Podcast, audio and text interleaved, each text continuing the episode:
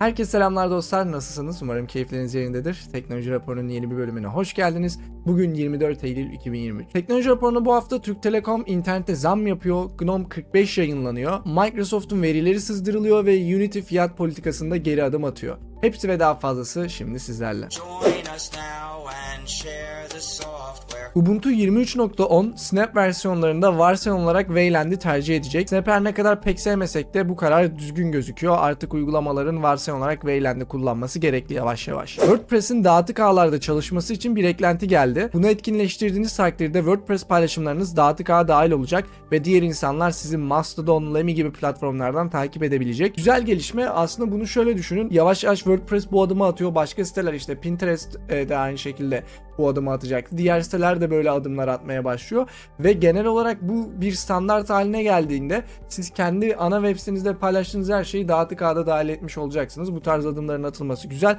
WordPress gibi çok kullanılan bir platformda da bunun yapılması güzel bir şey. Nova sürücülerine gelen yeni bir güncelleme ile birlikte artık RTX 20 ve 30 kartlarında reclocking yapılabilecek. Bu da açık kaynak Nvidia sürücülerinde daha iyi performans demek. Ama bu yamayı yayınladıktan sonra bu yazılımın maintainer'ı istifa etti. Daha doğrusu istifa yani çekileceğini bir belirtti artık. Çok uzun yıllardır bu projeye en büyük katkıyı sağlayan kişi kendisi. Ben Skex olması lazım adı. Ve tabi bu da bir kayıp demek aslında. Yani tabii ki yerine yeni birisi gelecektir ama bu kişi sonuç olarak yıllardır ilgileniyor ve kendisinin gitmesi bir açıdan kayıp. GNOME 45 resmi olarak yayınlandı. İçerisinde birçok iyileştirme var. Öne çıkanlara bakacak olursak GNOME Shell'e aydınlık teması geldi ama bu resmi bir aydınlık teması. Artık GNOME video izlerken ve ekran görüntüsü alırken mümkün olduğunda GPU kullanacak ve bir uygulama kamerayı kullandığında ek olarak kamera e, ikonu barda gözükecek. Son olarak da yük altındayken farenin akıcılığı daha fazla artmış. Yani fare akıcılığı bilgisayar yük altındaysa etkilenmeyecekmiş. Ve tabii birçok değişiklik var. Diğer değişiklikleri de görmek istiyorsanız bağlantıdan gidebilirsiniz. Linux 6 yıllık LTS sürümlerinden vazgeçecek. Nedeni ise 6 yıl boyunca çekirdeğin maintain edilmesi takıma çok fazla yük getiriyor. Önceki 6 yıllık LTS sürümleri hala 6 yıl boyunca desteklenmeye devam edecek ama yeni çıkan LTS sürümler eski sistemde olduğu gibi sadece 2 yıl boyunca LTS sürümünde kalacak. Mastodon'un yeni sürümü yayınlandı. Artık arama filtreleri daha detaylı çalışıyor ve yeni kullanıcıların Mastodon'u keşfetmesi kolaylaşıyor. Bütün değişikliklere yine bağlantıdan ulaşabilirsiniz. Barda yeni gelen özelliklerle birlikte artık Google Lens üzerinden resim yükleyebileceksiniz ve birçok Google ekosisteminde var olan Gmail, dokümanlar, Drive gibi uygulamalarla da entegre bir şekilde çalışacak. Bu aslında güzel bir şey. Tabii ki Google'un mahremiyetinden dolayı, geçmişte yaptığı şeylerden dolayı sevmiyoruz ama işte yapay zekanın bu şekilde bağlanması lazım. Yani bu şu an kapalı Google ekosisteminde oluyor. Umuyoruz gelecek yıllarda e, açık ekosistemlerde de bir şekilde bunu başarabileceğiz. İşte sizin dokümanınızı, e-mailinizi, birçok şeyinizi okuyup size hızlı sonuçlar verebilecek esas güçlenmesi gereken yapay zeka bu bence. Bir nevi Jarvis'iniz olacak. Yani tabii bunun daha da geliştiğini düşünün. İşte sesli komutlarla sürekli işletim sisteminizde falan çalıştığını düşünün. Ve bunu dediğim gibi düzgün mahremiyet çerçevesine ve düzgün güvenlik önlemleri alınarak yapıldığı takdirde güzel olacaktır ve bu çok uzak bir gelecek değil, yakın bir gelecekte göreceğiz bunu. OpenAI yeni resim üretme modeli DAL-E 3'ü yayınladı. Artık daha kompleks yazıları daha rahat takip edebiliyor bu güncellemeyle birlikte. Açıkçası bu tarz yapay zeka ile üretilen resimleri görünce insanın ağzı açık kalıyor. Ama ben böyle bir resim üretemiyorum. Yani denedim daha önceden buna benzer resimler üretmeyi. Demek ki yazdığım komutlarda sorun var. E, ya da belki kullandığım modelde sorun vardır bilmiyorum. Ama Dol E3'te de çok detaylı, çok güzel resimler üretilebiliyor görünüşe göre. Yazarlar Sendikası Game of Thrones dahil olmak üzere birçok yazarın içeriğini kullanarak yapay zekaları eğittiği için OpenAI'yı dava ediyor. Daha önceden de bireysel birçok yazar dava etmişti ama bakalım henüz bunlardan bir sonuç çıkmadı. Japonya'daki araştırmacılar tavukların sesini yapay zeka ile filtreleyerek tavukların ne durumda heyecanlı, mutlu, üzgün olduğunu anlayabiliyorlar. İlginç bir çalışma belki yapay zeka sayesinde hayvanlarla daha iyi anlaşabiliriz.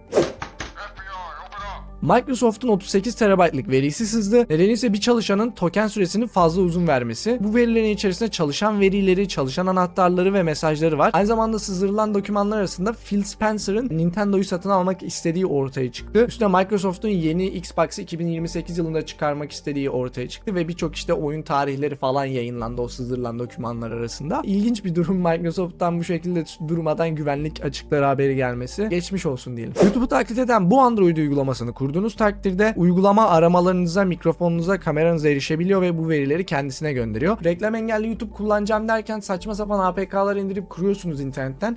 Bakın mesela bu örnekte olduğu gibi istemeden birçok şeyinizi veriyorsunuz. Yani durmadan aktif olarak verilerinizi aktarıyorsunuz karşı tarafa. Aman diyeyim dikkatli olun yani. Mobilde reklamsız YouTube izlemek mümkün. Para ödemeden de yapmak mümkün. Bunun daha önceden kanalda konuşuyorduk. Yukarıya koyarım izlemek istiyorsanız ama indirdiğiniz yere çok dikkat edin. Bu tarz şeyler başınıza gelebilir. Signal uçtan şifreleme mekanizmasını kuantum bilgisayarlara karşı daha dayanıklı olacak şekilde güncelledi. Konuya açıklık getirmek gerekirse şu anki şifreleme algoritmalarını kuantum bilgisayarlar kıramıyor. Ancak gelecekte daha iyi olabileceğini tahmin ediyorlar. Yani daha iyi olsalar bile hani güçlü bir şifre kurduysanız yine şu anki algoritmaların kolay kolay kırılamayacağını tahmin ediyorlar ama yine de ne olur ne olmaz belki siz zayıf bir şifre kullanmışsınızdır ya da beklenenden çok daha hızlı bir gelişme olur. Yeni bir teknoloji çıkar bilinmez yani böyle şeyler. Her şeyi önceden çok net tahmin edemiyorsunuz. Dolayısıyla gelecek için önlem alıyorlar bu şekilde. Bunu sadece Signal yapmıyor tabi. Başka firmalar da daha önceden yaptı yani şifreleme algoritmalarını geleceğe uygun bir şekilde kuantum bilgisayarlara daha dayanıklı olacak şekilde tasarlıyorlar. Signal da işte bu uygulamalardan birisi oldu. Geçen hafta Free Download Manager indirdiğinizde bilgisayarınıza bir zararlı yazılım yüklendiğini konuşmuştuk. Free Download Manager sizin bilgisayarınızda bu zararlı yazılımın yüklenip yüklenmediğini anlamak için bir script yayınladı. Eğer ki vakti zamanında sitesinden kurduysanız mutlaka bakın ve script zararlı yazılımı tespit ederse sisteminizi yeniden kurmanız gerekecek. FDM de yine sitesinde öyle önermiş. Yani eğer ki bu script sisteminizde bu zararlı yazılımı keşfederse gidin sisteminizi baştan kurun demişler. Maalesef yani o uygulama bir defa çalıştıktan sonra ne yaptığını bilemezsiniz. Belki başka şeyler de yapmış olabilir. Her şeyi sıfırlamakta fayda var eğer ki bu durumun kurbanıysanız. Unity fiyat politikası konusunda bir adım geri attı. Yükleme başına para alma hala geçerli ama sadece 1 milyon dolar üzerinde para kazanıyorsanız ve 1 milyondan fazla indirme aldıysanız geçerli olacak. Yani görece artık bağımsız ya da küçük çaplı para kazanan insanları hedeflememiş oluyorlar. Sadece işte büyük para kazananları hedeflemiş oluyorlar. Yani iyi yönde bir adım tabii ki öncesine göre çok çok daha iyi ama hala geçen hafta sorduğumuz soruları cevaplamıyor. Yani bu sistemin kendisi bence hala sorunlu. Unity'nin patronları duyurudan önce Unity hisseleri hisselerini satmışlar. Eğer doğruysa bunun cezası olabilir. Çünkü içeriden bilgili hisse alma ve satma yasak olmalı. Damn, son, where'd you find this? Telegram'a kripto cüzdanı gelecek. Teknik olarak arkadaşına mesajlaşma üzerinden para gönderme kulağa hoş geliyor. Ama mesajlaşma uygulamasının bu kadar farklı şey yapması benim hoşuma gitmiyor. Yani sen mesajlaşma uygulamasısın abi. Mesajını at yani. Ben arkadaşıma para atmak istiyorsam başka yöntemlerle de atabilmeliyim bence. Tabii ki kolaylık sağlıyor ama işte bunun birçok da sıkıntısı var. Hem mahremiyet sıkıntısı çıkmaya başlıyor hem güvenlik sıkıntıları oluşmaya başlıyor uygulama içerisinde.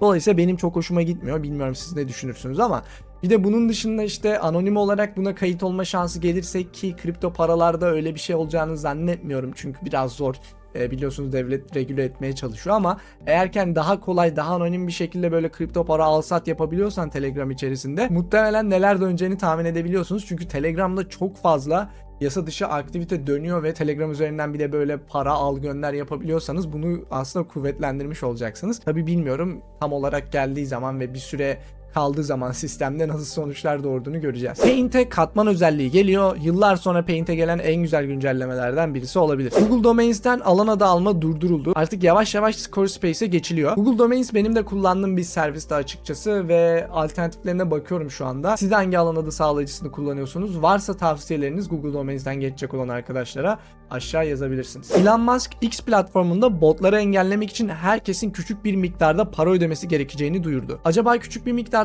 kastı ne? Mesela 1 TL 1 dolar gibi bir para mı yani küçükten kastı ne? Şimdi 5 dolar olduğunda ya da ne bileyim derse ki Türk kullanıcılara 50 TL ödeyeceksin aylık kullanmak için bence birçok kişi ödemez o parayı. Ama belki 1-2 TL olursa o küçük miktardan kastı anlamaya çalışıyorum. Belki öde ödeyebilir insanlar.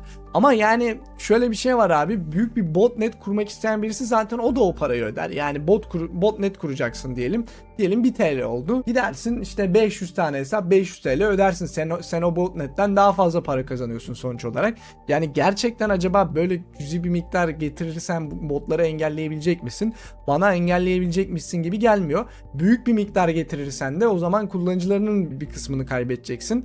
Bence de öyle olacak yani bir miktar getirecek birçok kullanıcı da almak istemeyecek. Neyse Twitter'da alakalan varsa Mastodon'a geçmenizi tavsiye ediyorum dostlar. Türk Telekom internet fiyatlarına zam yaptı. Artık ben bireysel bir kullanıcı olarak eve 1000 megabit internet almak istiyorsam 1400 TL ödeyeceğim. Fiyatlar aşırı saçma yani Türkiye'de internet gitgide pahalı olmaya başlıyor. Artık yani altyapı sorunu yavaş yavaş çözülmeye başlandı. Özellikle bilmiyorum İstanbul tarafında bayağı çözüldü. Ama altyapı sorunu çözülse de bu sefer de internet fiyatları çok yükseliyor. Yani tamam ekonomi falan filan da var. Ekonominin de etkisi var ama fiyatların böyle olmasının en büyük nedeni ekonomiden ziyade internetteki tekelleşme. Türk Telekom'un tüm her şeyi böyle tek elde tutması hoş bir şey değil. Diğer firmaların altyapı yapmasının önü açılmalı. Daha kolay bir şekilde altyapı yapılabilmeli. Yıllardır tek yapan Süper Online'la Türk Telekom'du. Şimdi bir Türknet girdi araya ki Türknet'ten her yere yetişemiyor. Bunun önünün biraz daha hızlı açılması lazım bence. Bu fiyatlar çünkü olacak gibi değil. 1400 TL'ye 1000 megabit veriyor Türk Telekom ama Türknet 1000 megabiti 300 TL'ye veriyor kendi simetrik altyapısında. Yani burada bir sıkıntı var yani. Burada bence burada bir rekabet kurumunun da girmesi lazım diyeceğim de bilmiyorum yani tabii siz de düşüncelerinizi yazarsınız. Türk Telekom şu an devletin elinde galiba hisselerin en son büyük çoğunluğunu devlet almıştı. Yani olacak iş değil abi ya. Hani bir tarafta 300 TL'ye simetrik 1000 megabit veriyor. Burada simetrik bile vermediği halde bireysel kullanıma 1400 TL veriyor. Yani olmaması lazım bence. Buna bir çare çözüm geliştirilmesi lazım ama bakalım ne olacak. Elon Musk'ın Neuralink şirketi yaptığı deneylerdeki hatalar yüzünden bazı maymunları öldürmüş. Elon Musk bu iddiaları reddetti ama yapılan bazı araştırmalarda çipteki vidaların çıkması yüzünden beyin kanaması geçiren maymunlar varmış mesela. Bu konuda bazı insanlar soruşturma başlatılmasını istiyor. Bu tarz teknolojilerin bence gelmesi gerekli yani öyle ya da böyle sonuç olarak gelecek bir şekilde gelecek ve bence geliştirilmesi de lazım belki insanlığın bir sonraki adımı olacak. Ama tabii ki bu şekilde değil yani e, bilmiyorum tabii bu iddialar doğru mudur yanlış mıdır. Umarım bu teknolojilerin gelmesini çabalarken bir yandan da başka canlıları aynı şekilde insan deneyleri de yapılacak muhtemelen ilerleyen zamanlarda insanları da hiçbir canlıyı diyelim hiçbir canlıyı kaybetmeyiz yani dikkatli ve yavaş yapılması gerekiyor bence. İddiaya göre Google haritaların yanlış yönlendirmesi sonucunda bir insan hayatı kaybedildi. Google çöken ve kapalı olan bir köprü üzerinden rota çizmiş ve kişi boğularak hayatını kaybetmiş. Küçük yerlerdeki rotalarda dikkat etmekte fayda var demek ki dostlar. Yani bu haberden bunu çıkarıyorum. Büyük yerlerde muhtemelen yollar, rotalar daha hızlı güncelleniyordur ama belki küçük yerlerde, kasabalarda ya da az nüfusu olan şehirlerde daha yavaş güncelleniyor olabilir. Aklınızın köşesinde olsun öyle bir durumda daha dikkatli sürün. DuckDuckGo'nun CEO'suna göre varsayılan arama motoru motorunu değiştirmek çok zor ve bu insanları engelliyor. Siz ne düşünüyorsunuz bu konu hakkında? Yani bence de varsayılan arama motorunu değiştirmek zor. Tarayıcılarda biraz daha kolay ya da belki ben alıştığım için tarayıcılarda biraz daha kolay geliyor. Ama özellikle Android'de değiştirmesi mesela bir tık daha zor. iPhone'da nasıldır bilmiyorum.